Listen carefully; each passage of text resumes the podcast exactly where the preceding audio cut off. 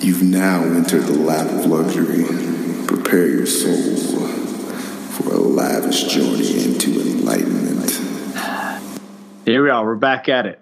Talking about fourth troubles, huh?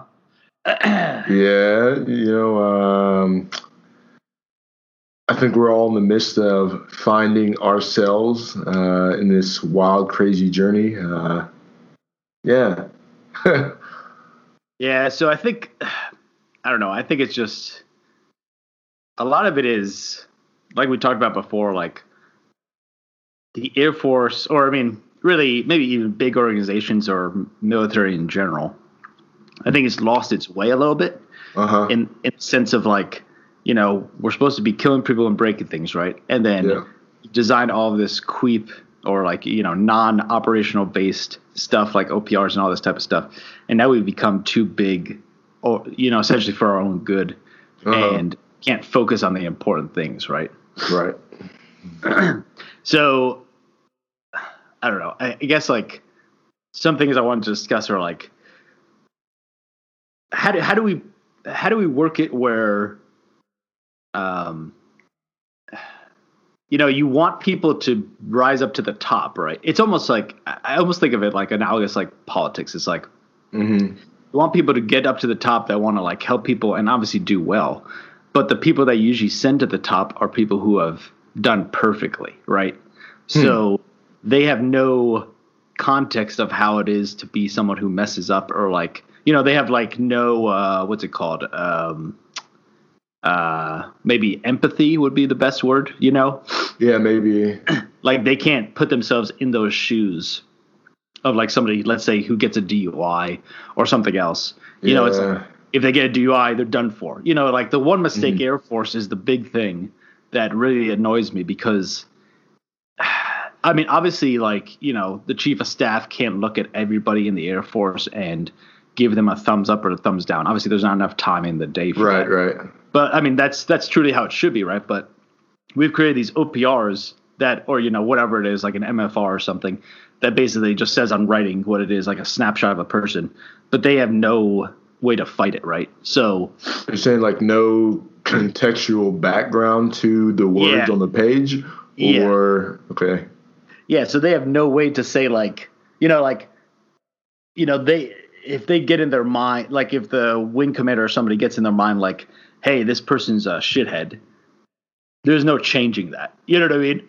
It's yeah. like they never they never like interview you or anything like that. So you never like, stood a chance, and whoever whoever has the ear of whoever is in power or making the decision is going to be the influencer, not the person who is being judged or evaluated. They're not going to have a chance to give an honest uh, eval- like they're not going to have a chance to give somebody the ability to evaluate them. It's them doing it and then somebody else passing information along, so there's no evaluation taking place at all, almost.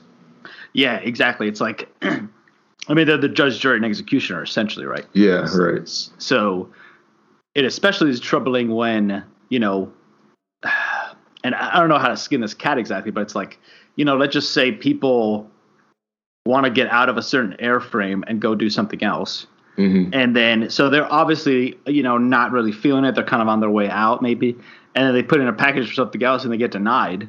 And it's mm-hmm. like, and, you know, even regardless of if it's for a dumb reason to get denied or something, again, they don't get the context. But beyond that, it's like, if you deny someone trying to get out that ability, how much work do you think they're going to be doing for you? You know what I mean? Yeah.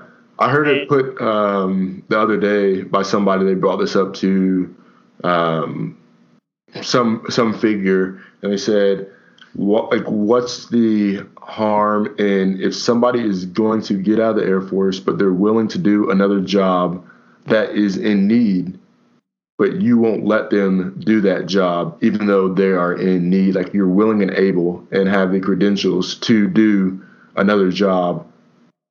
But if you if you're if they're not going to let you, you're just going to get out. So you're only further exacerbating the problem. So why not just go let them do that other job? Yeah, exactly. Good word use, by the way. Um, yeah, and like that's similar to the way I think about like when people leave the Air Force. It's like if you, yeah, I mean, I guess it's the same thing. It's like if like if I say like, hey, I'm gonna leave the Air Force unless you let me become a maintenance officer or something, and they're like, uh, no, we put too much money in you. You're kind of too far gone. It's like, okay, bye. You know, Yeah. and it's like so now you they're lose the they're actually losing that money. You know what I mean? Yeah. In the same way, right? um, yeah. So that's an interesting one. And then another one is like along those same lines is like the Air- the way I think about it is like almost like the Air Force is hoping that, to put it poetically, I suppose, if I may, you, the Oh, Air Force is the Air Force is hoping that you care more about serving than almost like your own like enjoyment. You know what I mean? yeah. Like you almost care more about your country and stuff like that than you know your own. You know, you you dread through it, or like you. Yeah. Um, we had a former commander say like the Air Force only has three or four times before they. You know, you can choose the Air Force over your family before they choose their family and leave. You know what I mean? Yeah, and let me, let me get this straight. Like so, and I don't, I don't get the the sense, the fact, or no, I don't get the feeling that you're saying that the country is not important. It's just the you're saying that the uh, the whatever branch you're in often overestimates your willingness to do what's best for you instead of doing what's best for them. Yeah, exactly. They're they're basically banking on you.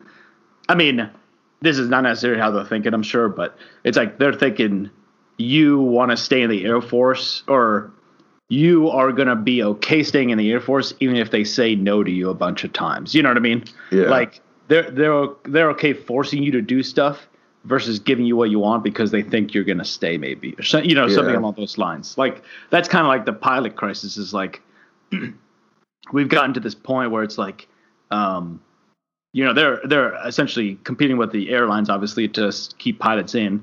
And obviously they have like contracts so you know the air force does so that helps them. But like beyond that they're just like throwing money at the problem and that's not working. But they're not i think they've identified the culture issues you know in terms of like hey we gotta like give them we gotta let them concentrate on flying and all this stuff and like help them out um, but they're they're just not doing that legwork you know we're not Yeah. seeing it yet right so it's almost like I mean I'm sure some people's mentality is like, you know, they're they're staying, you know, or like we'll keep we'll just keep we'll just keep doing what we're doing. We'll keep the status quo. That's what that's my biggest problem. I think is the status quo. You know. Yeah, and I think they don't they don't have to for up to this point.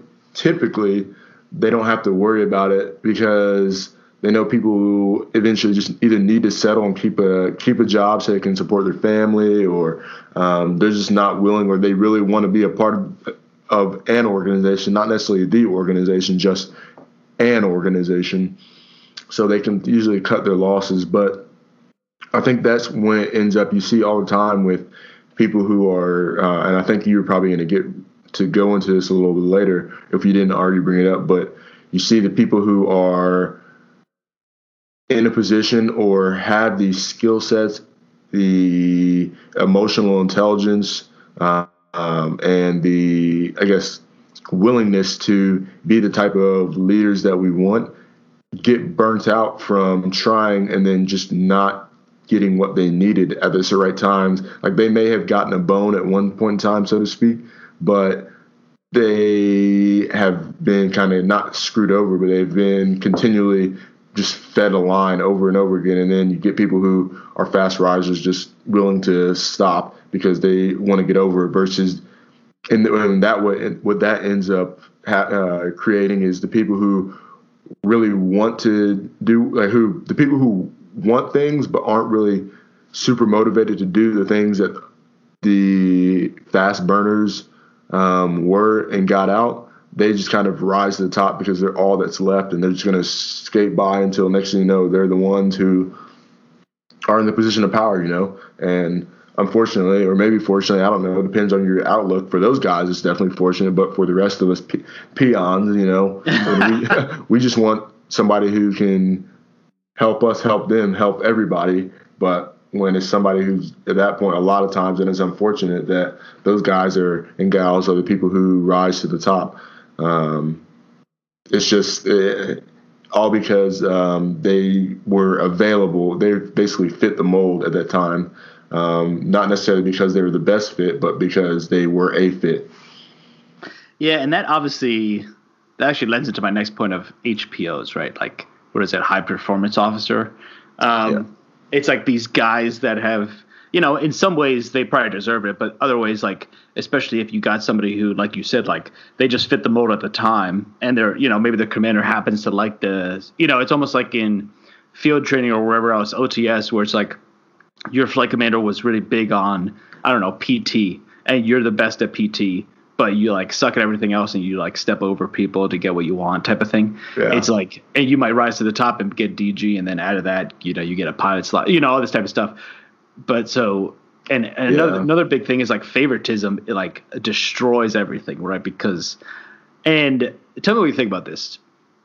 Do you think we eventually see all the mistake like do you think we're eventually going to always see all the mistakes as we get higher up into the Air Force and kind of, you know, pull the wool um, from our eyes essentially? Or do you think like we're starting to we're seeing problems as they're happening. You know what I mean? Like, mm. do you hmm. think these problems have always happened and we're just eventually going to get kind of uh, crusty in a sense? mm. Uh, you know, because there was something else I wanted to mention. I think you, you, you brought something up. Um, because I think you're kind of going talking about the HPO, kind of like how they. I think it was was it um, War on the Rocks or it might have been John Q. Public might have released some article where it kind of got really everybody talking about HPOs and whether or not like how they went about that. But I do think um, I think it's a little bit of both um, when it comes to that. There's I think a little bit of being privy to that information, the higher you get up, um, it's kind of like you, you hear about and then you finally learn about some of those quote unquote secret code words in OPRs and EPRs that really tell you, tell everybody what kind of person you are. And then, like, so in that essence, you think about it. Yeah, sure. You get the wool pulled up, you, you get the um, wool pulled over, or not the wool pulled over, but you get revealed um, what something's happening. But I also think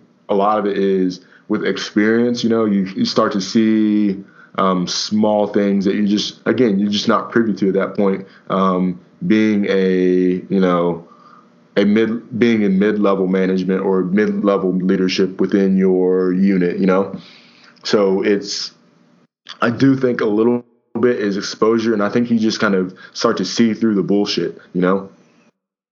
Yeah, absolutely.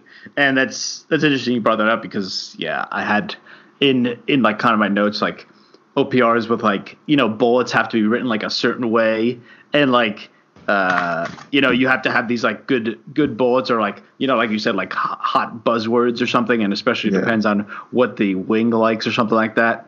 Yeah. And then it's like uh, we've talked about before, but it's like again, it's like the whole construct was supposed to be that your your uh, supervisor would make it for you and then debrief you on it essentially or give you feedback. Yeah. But it's become like, hey man, make your bullets for me.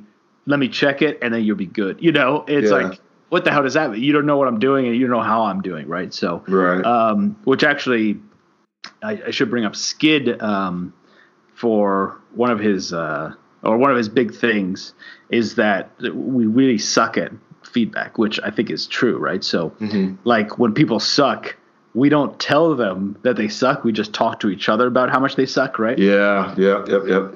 And then also, you know, when people do good, I think it almost gets to the point of I don't know how to say it. It's like it almost gets out of hand in the sense like they're doing better than they actually are, but they've been they have so much momentum that they almost can't do bad, right? You know, yeah. like uh but I think just focusing on the um, the portion of people that suck, we we never tell them. Uh, yeah. I always like as a flight commander, I try to just be like, hey guys, if you want feedback, let me know. You know, just see where you sit. So I think, I think so. One thing with that, I think that in itself, no hit on you, but no one will ever come to get their own feedback. Yeah, that's um, what I was um, gonna say. Yeah, I so I've had a recent bout of feedback. You know, is any training you do, you usually get some kind of feedback, right? And we kind of like we did in this specific one we did group feedback, right? And what was uh, it like uh, hot seat type of thing? Kind of. So I like certain people like within my group wanted to do the hot seat. I personally did not want to, so I didn't do the hot seat. I did give hot seat feedback to the people who wanted it, um, but then I just kind of went around the room and had people give me my feedback, and we talked about our feedback. In addition to we had written feedback as well, right? So I thought that it was like first, you know, I know maybe it's just because I've grown up a little bit more, but I've valued, uh, I noticed I value feedback so much more than I did before because it's when you think about it, maybe, and this might be a selfish way of looking at it, but it's this is really the first time you can get, as long as the other person is being honest and they're willing to be 100% with you, it's the first time that you've actually been able to get a peek into what somebody else is saying, right? So, or because when you talk like it's just me and you talking, you know, it's not a big deal. But you want to know, like I would personally want to know what you were saying to other people about me, and now you get a chance to now I get a chance to see from you what you like, dislike, or think I can improve on. And I think that has to be kind of mandated. And it's really, it kind of sucks at first, but, or it sucks when you're in it and people are just telling you how bad you are at certain things, right? But it's things that you would you're not going to ever get any other time so you can actually figure out what you specifically need to work on besides just you being your own worst critic or you pumping yourself up gassing yourself up over you know some minuscule things. So feedback is crazy right? It's it's it's a un it's a hidden gem you know? Yeah it's uh its power is untapped. It's almost like i mean obviously the most maybe it's like SA. It's like the more you can get, the better. But at some point, it's maybe too much, I suppose. But maybe like yeah. quarterly should be good. But yeah, Skid made me realize like I think we should force feedback on people, right? I think you I think you kind of have to, and it, it like you said, maybe quarterly, maybe semi-annually, maybe annually, however you want to do it. But um, it's I, I definitely think, and I would like to do this more so whenever I uh, whenever I take charge of whatever I'm going to take charge of, right? Uh, but I do think the key is the key with feedback is you have to be not only when you're receiving feedback, but giving feedback. You have it has to be almost a one way conversation until you're done explaining yourself. Because when you get somebody who's just going to quibble with you the whole time, it doesn't work. They're not. They're never going to hear you, or you're not, and you're not going to be heard, right? So you have to go in with a willing mind and open mind to take whatever they're saying, even if you think that you're 100% they're 100% wrong. You have to take that because fact of the matter is it's their reality and perception is reality. Yeah, exactly. And so you have to be well prepared and you should have you know good data points.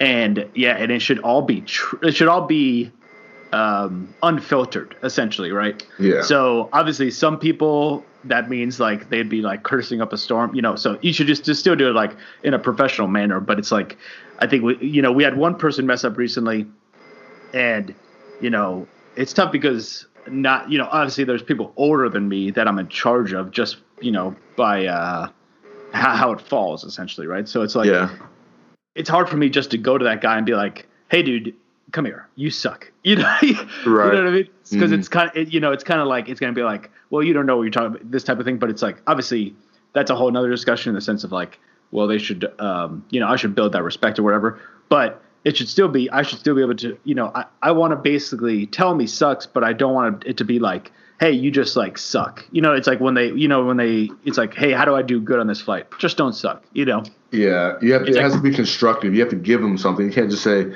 hey, don't be as bad as you were yesterday.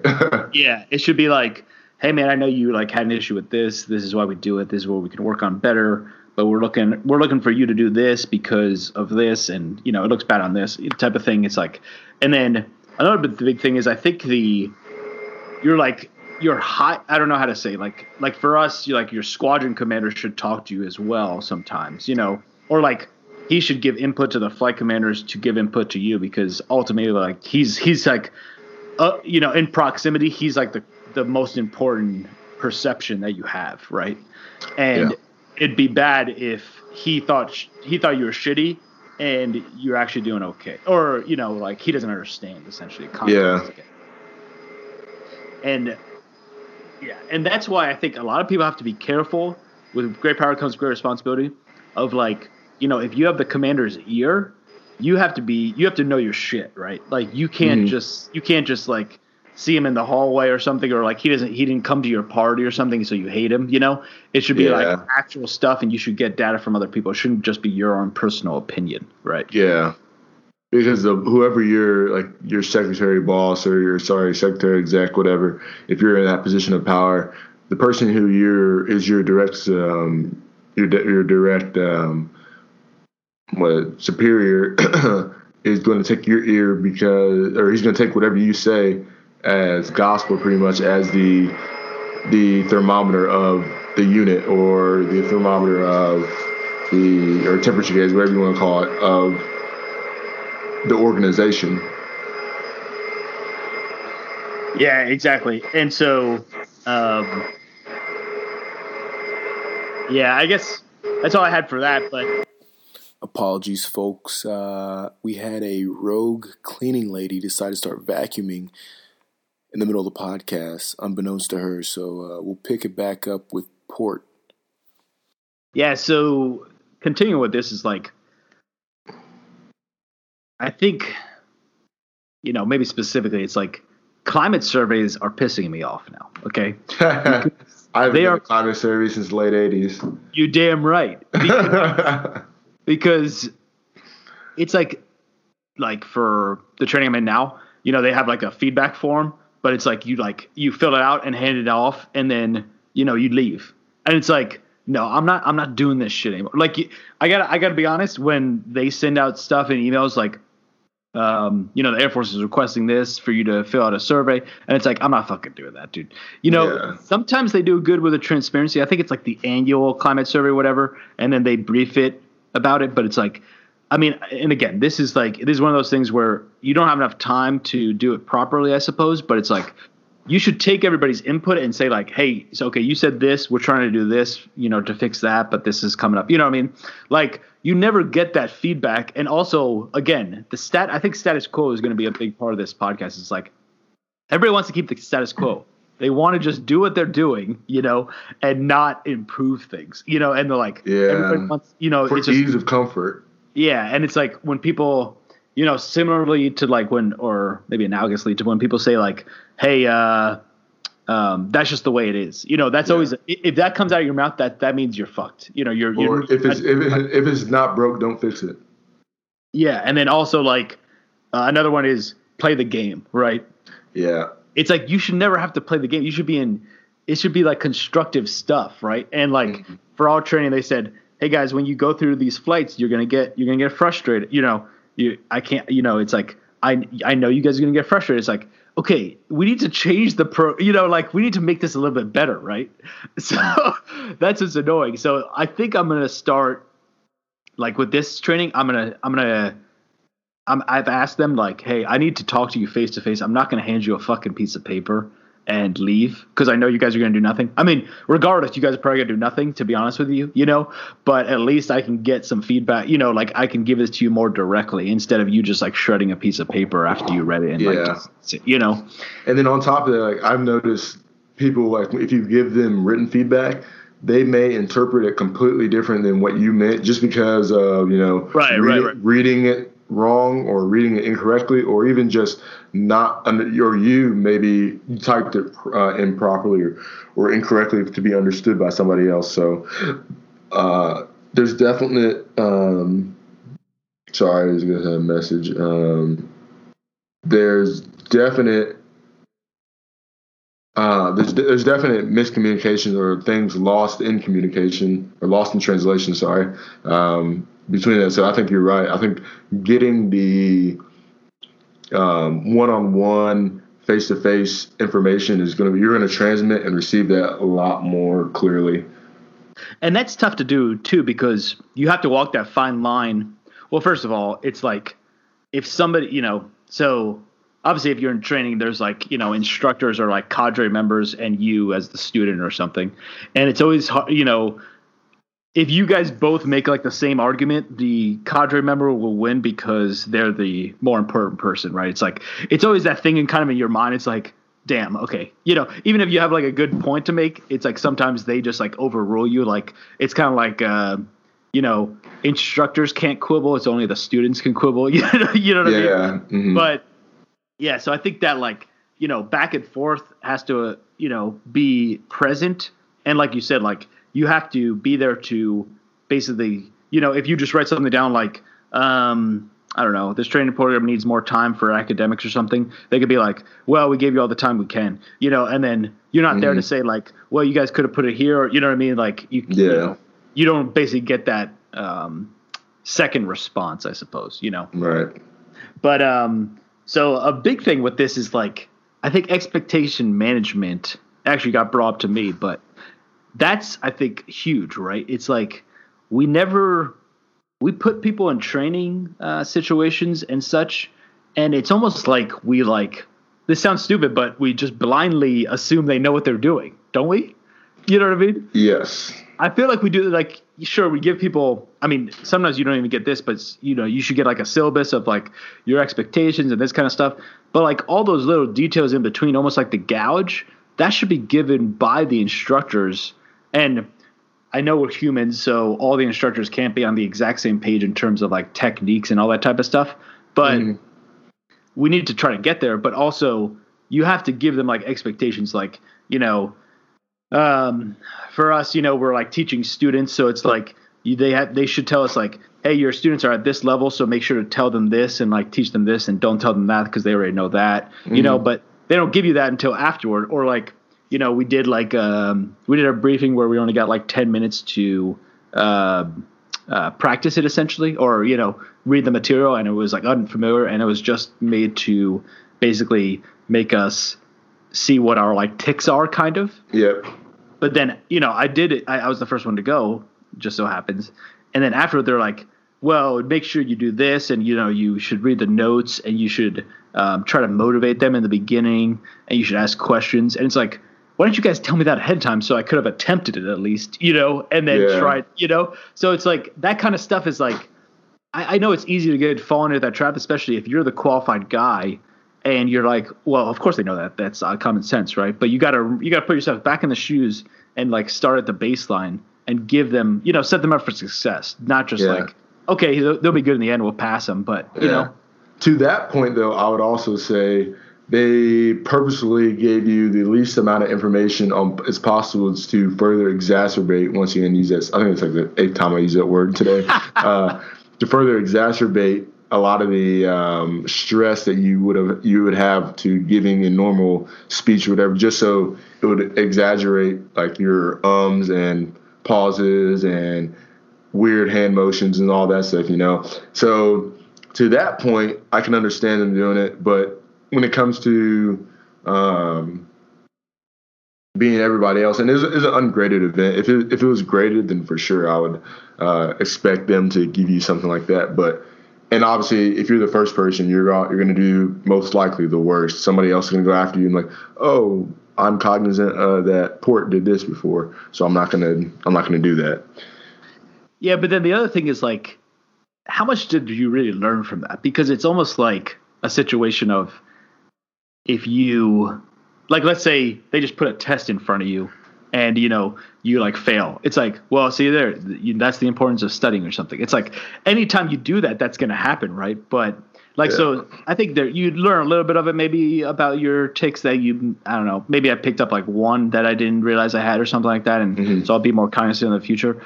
But I don't know if the juice is worth the squeeze on that one. But yeah, I, I, know what you mean in terms of like, okay, we get it out of the way and it's not graded and all that type of stuff. But yeah. Yeah.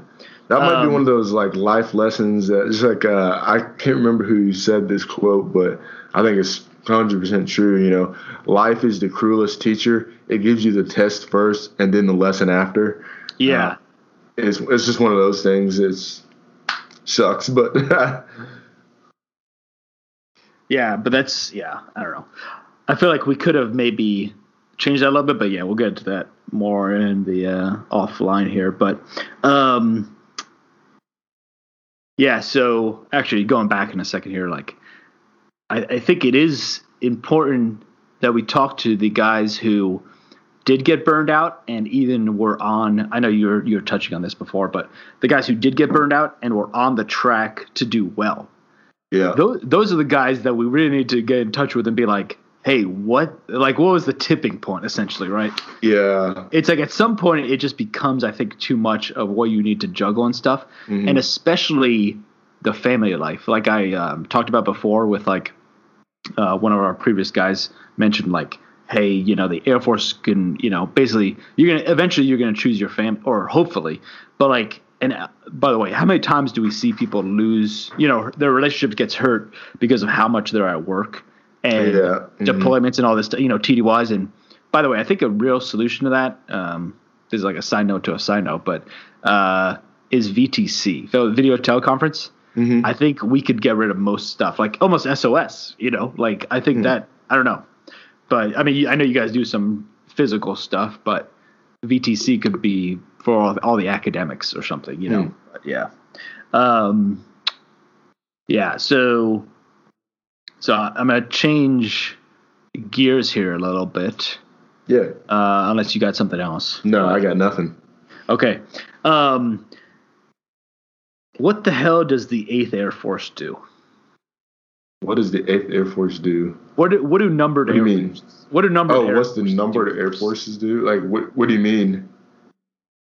What purpose do they serve that can't be done? So basically, what I'm talking about is like, you know, we have this. So we have a manning issue, right? And it seems like we talked about before, we have a lot of frivolous stuff. So here's an idea, and I know they're experimenting with this: is getting rid of groups, right? Okay. And then the only reason we have different squadrons within the same group, even, is because of deployment timelines. So, really, if we could figure out the logistics of teaching, you know, half the squadron one thing and half the squadron another thing, and then deploying only the people that are able to go on that deployment, then we could combine the two squadrons and you would need less manpower because, you know, essentially two different squadrons are doubling up on the required people that they need because they're in two different squadrons, right? Okay. So I think it could be.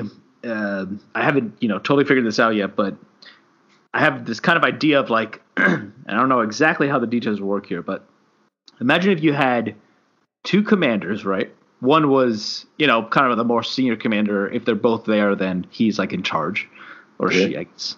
And then you have two DOs, and so, and then everybody's in the squadron. So when you go to deploy, um, if you deploy for six months, you know that this gets rid of the idea of like, hey, uh, this guy's having a baby, so he's only going to go for three months, and then this guy's going to go in the second half because of this. You know, everybody could go for six months because you could just you know pick from whatever you wanted, and then the other guys instead of going on that deployment, they can go on the next deployment. You know, and I think this would get rid of a lot of the manpower issues. You know, and then I think the group is good in the sense that it filters things to the wing, but I mean, you could put as many levels as you want in between there, and it would, you know, maybe improve it. But what is the juice worth the squeeze there, right? So if you get rid of the group and just sprinkle them in in other places, maybe you know up the wing so that they have more um, manning, and then maybe give a few back to the squadron for instructors or something, then I think that could get rid of a lot of the frivolous stuff. And then again, like what do the numbered air forces do? I mean, I'm not smart on that, right? So I'm not sure, but I feel like I don't know how much they're really giving to us. Yeah. And if they are if they're not, you know, maybe this is just an antiquated theme that we we should get rid of, but if they're not doing anything for us, break them up and give them to someone else too, you know? Because I mm-hmm. feel like between the 8th Air Force and Global Strike, I mean, I know 8th Air Force is like bombers, you know, which is, you know, good to concentrate on, I guess. And then uh, Global Strike is obviously, you know, missiles and whatever else. But like maybe break up the 8th Air Force, give them back to the squadrons or give them back to Global Strike. That way, you know, you have, you essentially are getting rid of a lot of these uh, billets. You know what I mean? I just think we're double tapping a lot of things. I don't know what your thoughts are on that. Uh, well, that was a lot to digest. Um, to the point of splitting up like the squadrons, I think that would be a poor choice because if it was if we were like not or for if you're in a unit that is not a combat air force, it might work. So if you look at tankers, that's kind of how they do it. They just kind of pick and choose around whoever's got the the whoever's got the football for a specific deployment, right? And then they kind of pick and choose for through there. But when it comes to a fighting unit, I don't think it's wise to. Um, I, I don't think it's wise to mix and match because. Well, so so what I'm saying is though you combine them. Is that what you're getting? What do you mean combine? So like instead of being like say if, if there's if there's four squadrons, let's say you combine it all into one squadron. Yeah, within the same base. So you know, let's say there's Squadron A and Squadron B under uh, Group C, right? Okay. So you combine Squadron A and B into one, and get rid of Group C, but you you combine the Squadron A and B just because. Uh, as long as you can manage it in terms of because the only reason squadrons are separate is because of uh, deployment timelines, right? Oh, so you're saying basically if you, you can still have multiple bases, but Yes, it'll just be on it'll just be one unified squadron. That's just a lot of. mm, I mean, that's not a bad idea. I see what you're saying. Um, it's not a bad idea. I don't know. I yeah. because I think it could. So you know, it's tough in the sense of like, especially with us. You know, we're six months. We deploy for six months, so you know, Squadron B. If Squadron A deploys, Squadron B is six months after them, right? Yeah. But so like they're gonna have a different focus at different times. But yeah. if you can kind of manage that, and obviously if they're still gonna go do that eventually, they might as well be focused on it, you know. But yeah. you focus on that and you focus on you know you just say like okay these 70 people are, are coming with us on this deployment we got to make sure their shit's together for this you know the udm file line next week right so you watch out for that but if you you know other than that you know kind of uh, attention to detail i suppose you would at least not need another training shop in the other squadron you wouldn't need another ogv in the other squad you know what i mean Yeah. like you would be able to combine those assets and at, at the very least you would have double the manning so Yeah. I so my one thing I would say against that is I, I actually I did and it makes sense. And it works with current operations in how we fight them where we're either it's either a counterinsurgency fight or it's a uh, or if it's just a deterrence mission deployment, right? However, if you go into major combat operations where it's going to be, if you have those four squadrons previously, it's going to be three of them gone and one probably left to do like one specific mission set back home or have reserve of people. It's not to, I don't think it's to work because you're to end up taking everybody and having, sure, having everybody on the same page would be nice, but it's not like you're not to be able to pick and choose. I don't think because it's to take you might you might as well just leave everybody um, because they're all to have to fight at that point. Um, so in in one sense, it does le- it lend it does lend itself to your argument, but at the same time, if they're going to do a large fight, then what's the benefit to separating? Why not just leave it the same like leave them same uh, leave them as they are now i guess? I don't know. Well so because when especially when you're not deployed it doesn't make sense to have two squadrons right i mean other than the focus so but then when essentially i'm trying i'm just trying to get rid of the almost nomenclature of having two different squadrons that are basically doing the same thing. The only thing that divides them is their deployment timeline. You know what I mean? So I think we could get, um, we could, we could help our manning issues by combining the two because they're essentially doing the same thing just in two different squadrons, looking But at two it- different.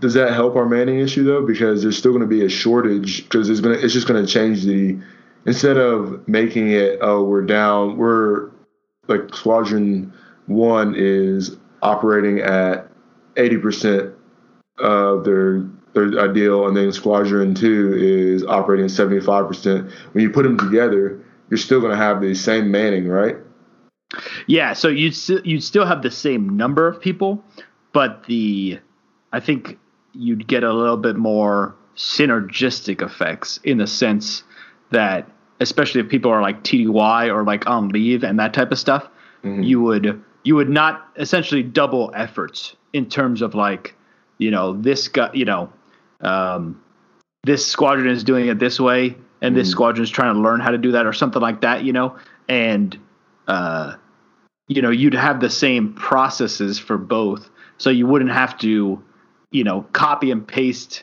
the same ideas. I'm not yeah. I know i'm not explaining this too well but it's like i just think there's a lot of uh, waste in the way we do it. You know what i mean? Yeah. Just for the ease of saying okay it's time for squadron a to go squadron a goes. Okay it's time for squadron b to go squadron b goes you know? Yeah. I, th- I think if we were able to say like, okay, within this squadron, half these people are going. Let's just, you know, okay, we're going to take them, and then the other half stays, and then the opposite, right? Mm. I just think there is, I don't know, I, I, would like to look into that more, you know, but then certainly, um, if you have nothing else for, for that, certainly, what do you think about getting rid of the group? The group? Well, I mean, if you if you were going to go with your COA, then I could understand why you got rid of the group, but you're still going to need that entity that is going to consolidate or be in charge, I guess, of that. Because the whole idea of the group is to lump multiple squadrons within one and provide that admin over both squadrons. So you could I don't know if you get rid of like you could get rid of the idea of the group, but you still have to figure out some kind of support personnel that are going to provide those same things the group does. Maybe integrate them with the wing.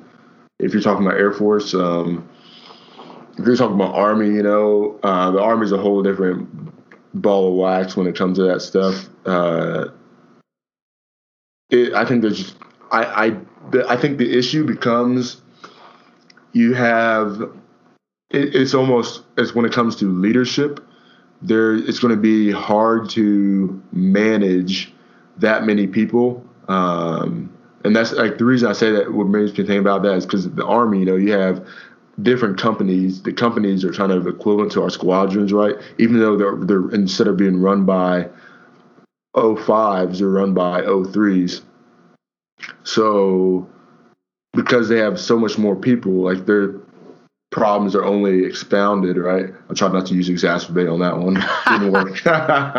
but uh, their problems are, you know, amplified because they have so many more people. So now you need somebody who right. So you have the company. Then you're gonna have, you need a brigade commander who's right above them to manage all the silly 03s, and then you got the different brigades, and you're gonna need a battalion to oversee those different brigades. So basically corral those 03s and 04s, and then it kind of moves from there. Then you go up to division, and so to that point, I can see where you would need a uh, some kind of you, you need some kind of leadership component to the group, but not necessarily the labeling of the group. But then it becomes essentially just a squadron commander who gets increased rank. So I don't know. Yeah, so I just think yeah, and I definitely think your way too in terms of like how could you manage all these people? But if you think about it, like the group is really just a filter, right? Almost. Yeah. Like the same things are going through where like so I mean certainly the group commander in terms of, you know, maybe flying operations, he you know, he essentially can uh assume all those things, right? But maybe just have somebody who's his equivalent, right? But in terms of the admin piece, I don't think they offer much other than getting in the way almost, right? So mm. it's almost like, you know, if you got to send a memo up to the wing, it's got to go through the group and the group likes it a certain way or, you know, they make sure it looks good for the wing. So they, you know, fix it a little bit and then send it up. But if, you know, if you were just sending it to the wing, they'd be like, okay, fix that. Okay, done. And then send yeah. it back, you know? I so it's like almost like. I feel like that's um, not fixing the heart of the issue. And I think you brought this up earlier. As far as when it comes to that kind of stuff, that's a unnecessary admin piece that we add in that is we don't have to. So I think that it would be the not it it almost be not necessarily the root cause, but just a contributing factor, the extra creep that needs to go through an extra structure or foundation makes it more difficult. Not necessarily that it's the function of that structure that's making it difficult. Yeah, so that's why I'm saying is that is that what you're saying is a reason to get rid of the group, right? Uh, no, not to get rid of the group, but it's it, it'd be like saying get rid of the group because we have too much creep, and it just adds more into the problem. The problem is we don't have we have too much creep. Not that there's a group to look at the creep. Yeah, that's true. But then I think I think group might add a little bit of creep in terms of like for OPRs, I know like they like it a certain way, and then the wing likes it a different way. You know, and that might be specific to us, right? But I think a lot of it it's like it's just adding an extra layer where there doesn't need to be where you know if we want to make it perfect then we'd add like five layers to it right so it goes through five different people and then they can all check it but i think there's a lot of again i think there's a lot of waste in the group you know Okay. but Yeah. I think I think there is something to be said about, especially for flying operations. Like I said, like I don't know what the MSG commander does in you know in this respect, but you know as uh, as the group commander, the ops group commander, like he, you know, we we check with him when we go fly, and like he has to wave off on certain things. So maybe make him, you know, the I don't know whatever you know whatever you want to call it, and he's but he's attached to the wing. I don't know, but I don't know, just a thought. Yeah, no, it's, I think it's, de- it's definitely be, even just the since there's contention in both between uh, but between both our thoughts is something to be discussed for sure. Yeah. And then, so I don't, do you know what the Eighth Air Force does? I've been meaning to like ask someone this. I, I as far as numbered air forces, man, I'm not like super smart with how they. I guess their general role because I think from my point of view, I've seen I see more through the squadron, group, and wing, and then I know what their general how they generally work, but I don't understand what's their importance. Um, I think it, I, not, not what's their importance, but Where they fit uh, the big picture. Yeah, I, I think it's just it gives them an opportunity, so you can say, okay, the this goes for any Air Force, not just the Eighth Air Force. Um, you look at you know Seventh Air Force or the Ninth Air Force, whatever. It's a group. It's a number Air Force that controls a certain aspect of a fighting unit. So, like you said, the Eighth Air Force is bombers. Seventh Air Force is going to be, uh, I think that's Korea. So it's going to consolidate all those. this- Wait, no, yeah, I think it's either Pacific or Korea. I can't remember. Uh, it's going to consolidate all of those assets in one theater or one type so they can be easily controlled like hey they can so whoever is in charge whoever's the combined forces commander um, or the joint force commander sorry they can say hey i need this effect taken care of and then whoever's the you know the jfac or the joint force air component commander can say okay which air force is going to be responsible for that uh, or best suited to provide that support. And he can say, Eighth Air Force, all right, cool. This is the effect I'm looking at, and this is the effect that you can provide. Now you guys go forth and conquer, and then they can test it. The eighth can now test that out, or the thirteenth can now test that out to its supporting numbered Air Force, and then same thing with the seventh or whatever ninth Air Force, so whatever even numbered Air Force you're looking at. Yeah, I guess that is helpful, but I don't know. Maybe looking into because I, I feel like I've never heard anything that's come out of there. You know what I mean? But maybe it's like you said, like maybe it's more for like a big scale kind of war type thing. I don't know, but yeah. Um, Well, it's, it's just like the like if you think about how the AOC, like the the uh, the six oh eight, right? The so the six oh eight is a function of the numbered air, the numbered eighth Air Force. That's why it's the the the last number in the you know the AOC is what Air Force that is in charge of. If you didn't know that or not, if you knew that or didn't know that. Um, I didn't know that. Yeah. Yeah. so now that you know that they the the 608 AOC controls uh, all of that, you can now say uh, he's going to say, okay, everybody with under my command is going to use these forces, these specific forces, to attack this, and that's how the numbered Air Force relates to somebody. But I wonder if we need them there, or if they could just talk. I mean, I guess the, I guess it's because they're all in geographically separated areas, huh? Right, and it's going to be able to you can you can now look at multiple aspects to fighting war because you're not going to just say it. You have to look at it at the strategic level beyond the tactical level of I just need you know one airframe to attack this one target because you're going to have it's going to when you start looking at prolonged engagements is you need somebody or something that's thinking big picture of how they're going to do force disposition. Yeah i just wonder do we need that in like the interim? You know what i mean? I don't know. I mean i guess you always have to have it just in case you need it right?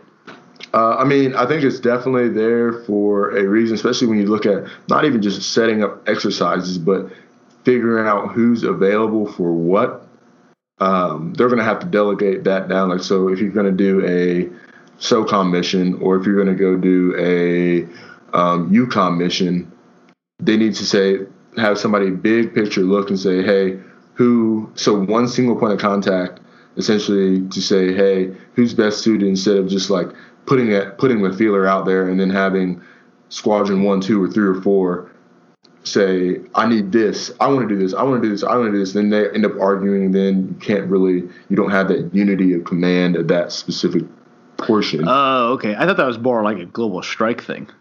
Well, it's it's it's a little bit of both though, because if global strike, so for instance, if global strike comes down, because that's who they're going to be talking to, is hey X Air Force, uh, like um, numbered Air Force One, numbered Air Force Two, this is what I need um, from you right now, um, they're gonna they can go okay cool, and then they can basically split it out. It's just it's it's the whole centralized command, decentralized execution type piece. Somebody like everything is going to like, for instance, within the squadron, right? You have centralized command with the flight commander, or sorry, with the uh, squadron commander. He's going to decentralizedly execute the mission by passing it out to his flight commanders, who are going to now set the tone. But above him, you're going to have the wing commander, who's a centralized commander or centralized um, command. Decentralized execution is going to be the squadron commanders and support facilities. And then beyond him, it's going to be the numbered Air Force commander, who's going to be the centralized control, and then pass it out to the wings to be decentralized. And it continually branches off like that. Okay. Yeah, I guess I got to look more into that. um, and then I just had a few small points here. So, like, just things that I think are killing, you know, burning people out. Essentially, is like uh, R and R caps after you know a you know X month deployment is mm-hmm. like you know it's only like two weeks, even though like we've gone for six, especially with yeah. people with like families and stuff. I think that's BS. You know, um, uh, I think just how we kind of deal with like um, and Shark actually brought this up too. Is like single versus married guys. You know how they like you know get kind of treated differently, or like somebody mm-hmm. with a kid gets like more consideration than somebody without. You know, yeah. which is understandable, but at the same yeah. time, we should. It can be difficult, yeah. And then like uh, a recent problem we had was like you know this uh, this syllabus. We're trying to get a new syllabus made, but it hasn't been you know signed in like seven years, and it's like what? You know, it's like yeah. let's just press. I mean, guys, it's time to like press forward with what we have. You know what I mean? Like, yeah. let's let's just do it ourselves at this point. You know. Yeah. Um, but then Space was actually telling me when he went to SOS, like an army guy, I guess. Um, I guess other people attend because you know that you know it's like kind of like the Air Force. You know, it's kind of like the crosstalk or whatever. Like Air Force guys goes to Army school or something like that. Mm-hmm. Like they had Army guy there, and he's like, guys, I don't know why you do it this way. Like, it's good that you kind of send a lot of people, but you like he like as space had a perfect example of like they they were sending a guy who was getting out like two weeks after he left SOS. Uh huh. So it's like you wasted whatever, like I don't know, ten thousand dollars or something with like all the hotel and per diem and stuff like that on him. And he's like, he's like, hey guys, I'm getting out. Like this is not going to change my mind. And they're like, nah, we're going to send you anyway. You know, I think there's yeah. a lot of fraud, waste, and abuse in that kind of respect of that a lot of that stuff, right? I think that fall, I think that specific one falls on not necessarily the Air Force, but that guy's unit. Yeah, um, like because they can just they can decide not to send it. They can give them give it to some other captain somewhere in their um, group wing, whatever. But then I guess also like the importance of SOS. like the Air Force should look at that like and that's like similar to I think we've talked about before like when they give, you know, bonuses to people, you know, they give bonuses to like everyone and then some mm-hmm. people were going to stay in anyway. I mean, yeah. you know, I'm, I'm happy for them in that respect, but but it's like they're just I, I feel like we throw money away sometimes. You know, it's like they always say you should be handling the Air Force's money like it's your own, but yeah. I don't think we really do that. You know? Yeah. Um. Okay. Last point I have here is so. At what point would you be willing to go to fix an issue? Like, if you're not getting anything back from, let's say, leadership or the big Air Force, like you know, like the black mold and the deed, right? Uh-huh. Is like, would you be comfortable spilling that to the news agency in order for it to like blow up big and then maybe somebody would do something, you know? Me personally, I say no. Um, IG, maybe, probably. Yeah. But news, I mean, imagine, think about like this. Um, we can talk more offline about this, but imagine, for instance, something kind of egregious happens, and then all of a sudden, without any chance to fix it, or you may not even be aware of it, somebody just releases this report and then you get canned immediately and you had no way of correcting or um yeah it's kind of like the thing we were talking about before about yeah. uh like no context to it you know what i mean? Exactly. So if you like if somebody just goes and releases them like wait hold on what? Like you need like i didn't even know this was going on. And then somebody's like well that's probably the problem. Like well sorry but i can't keep track of all this stuff. You know like i, th- I think you got to give somebody the um, the chance to fix it especially if it's if it is not being addressed i don't i personally don't feel like i feel like a snitching you know personally um, you don't need to you don't need to snitch on like about that to especially a new news agency now um, yeah, I would not feel comfortable about that. Yeah, I know what you mean about snitching, but I mean in terms of like you did give them the opportunity and stuff like that, and like nobody's essentially listening. You know what I mean? Yeah. Uh, I don't I, think you should. Maybe you shouldn't take it to the news level, but it's like, what other assets do you have? You know, what what like tools do you have to bring it up? I mean, I guess IG is a good point, but sometimes I mean I haven't had I'll be honest, I haven't had much luck with them and with certain issues I've had. You know what I mean? And not in terms of like anything crazy, but just like, hey, I think we could do this better type of thing. Yeah. I don't know. I think there's a lot of frustration with that. Like, I mean that, and that's, I mean, you're gonna see that anywhere, right? It's like, who's gonna, you know, the CEO. It's tough for him to listen to what you know the lowest, the guy who just got into the company two weeks ago. I mean, that that could mean that the guy who got in two weeks ago is right, right? But it's like you're like, all right, let's, you know, he's got to take it with a little grain of salt, and maybe he just like won't listen to him, right? But yeah, know, that, that's always a frustration of like, hey, I got this good idea, but nobody will listen. Like, you know, your your voice is unheard, right? Mm-hmm. Right. So, or it's falling on deaf ears, I suppose. Yeah. But yeah.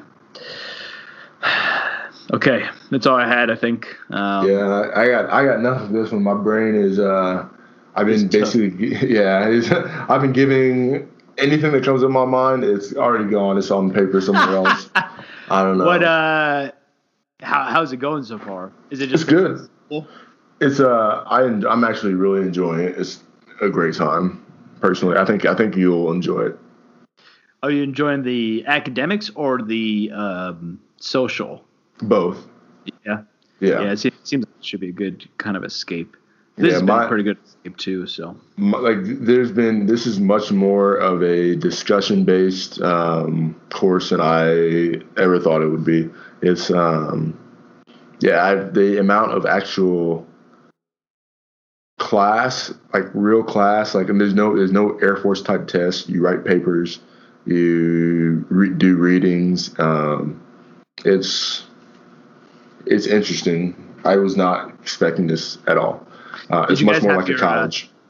Did you guys have your like your frisbee game or whatever?